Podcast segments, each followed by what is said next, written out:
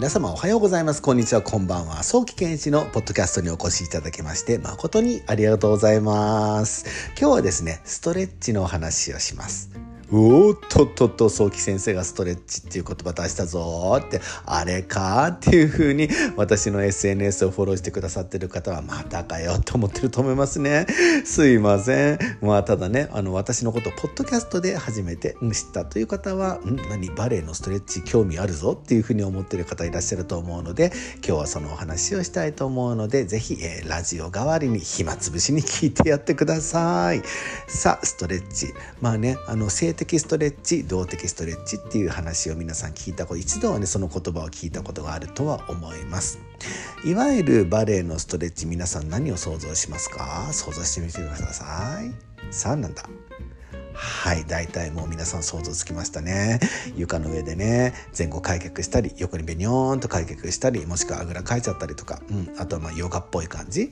あとは前屈だったりとか頭と足をつけるようなエビ反りみたいなそれを想像した方々たくさんいらっしゃるんじゃないでしょうか。もちろんその性的ストレッチ、まあ今、今私が言ったものは大体性的ストレッチだと思っていただいて構わないのですがそれが全く必要じゃないっていうわけじゃないです。うん、あのそれは、あのやってしかるべきものだとは思いますがじゃあもうそのストレッチだけでバレエが踊れるって言ってなったら皆さんまあバレエはねあのクラシックバレエはバーレッスンやるのですがそのバーレッスンやる必要がないですよね。うん、だって床の上にベロンベチャンベニャーンっていう風にストレッチしてるだけで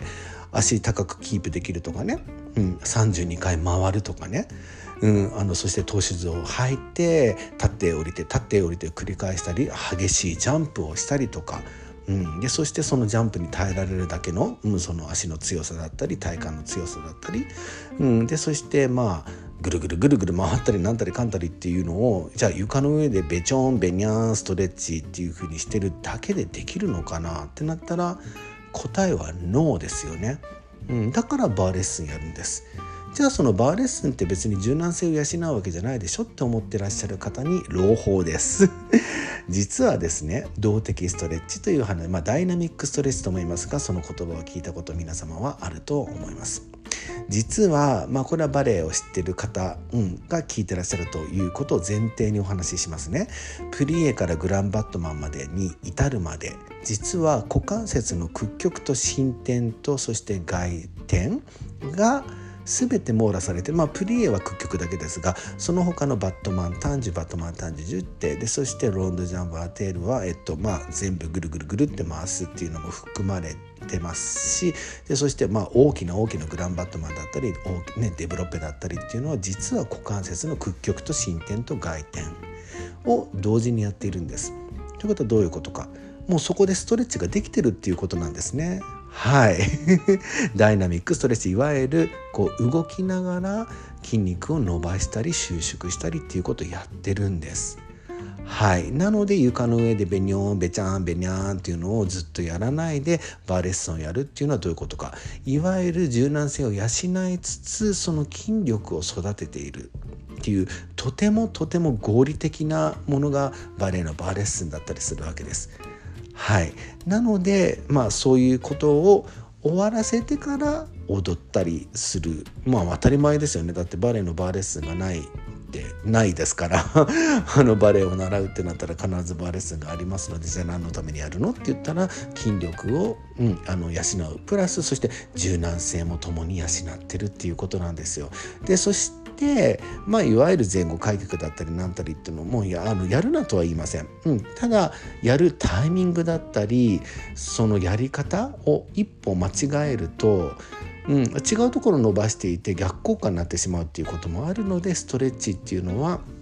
指導者が絶対必要であって見よう見まねで YouTube 見てはなんかちょっとストレッチしてみようかって言ってちょっと筋痛めちゃう人っているじゃないですか。だからそういうことは危険なのでやめてほしいなと思うんですね。ただバーレッスンに至ってはよっぽどね足を無理やり開いてとか ねいきなりねバンバンバンバン足を高く上げるっていうのではなく徐々に徐々にスタートするものなのでバーレッスンで思いっきり怪我するっていうのはないんですよね実は。うん、間違ったやり方をしない限りですよ、うん、正しいやり方で、うん、あの一番最初ゆっくりプレイしたりゆっくり誕生したりするだからそこで怪我をするっていうのは多分ない、うん、そこで骨を折りましたっていうことは多分ない、うん、もしそうだとしたら思いっきり間違えて何かやってしまったっていうことだと思うので、うん、正しくやっていれば怪我もうん、しにくくなるでしょうしそして筋力も養える柔軟性も養える。なんてバーっていいんでしょうね。あれ？早期先生ストレッチの話だったんじゃないんですか？って思いましたか？はいストレッチの話です。はい何か。ダイナミックストレッチのお話でした。はい。皆さんちょっと分かっていただけましたか？なので大人からバレエを始めるとかね、うん、あのバレエをこれから始めようとする子どもたちの親御さんに伝えたいのが前後開脚ができないからバレエをやるのをやめますとかね。そういうのじゃないんですよ、うん、そう思わないでください。今日私希望の光を皆さんにあげてるんですよ。分かってます？ね。あの体が硬いのでヨガ教室にいて体柔らかくなってからバレエ教室に行きますって言わないでください思わないでください。なぜかというとクラシックバレエで必要な柔軟性はクラシックバレエのバーレッスンでしか養えないんですよ。はいなのであのヨガ教室に行ってそのままねあのじゃあトシューズ履いて踊りましょうってわけにいかなくて結局はバレバレッスンからやんなきゃいけないので皆さんあの希望の光をうん、私が与えたと思ってでそして落ち込まないでください。体が硬くて無理って思わないでください。バーレッスンを徐々にやることによって柔軟性は養われていくんです。はいよろしいでしょうか。では皆さんえ希望の光が、うん、ちょっと見えてきましたか？ではこの辺で終わりにしたいと思います。さようなら。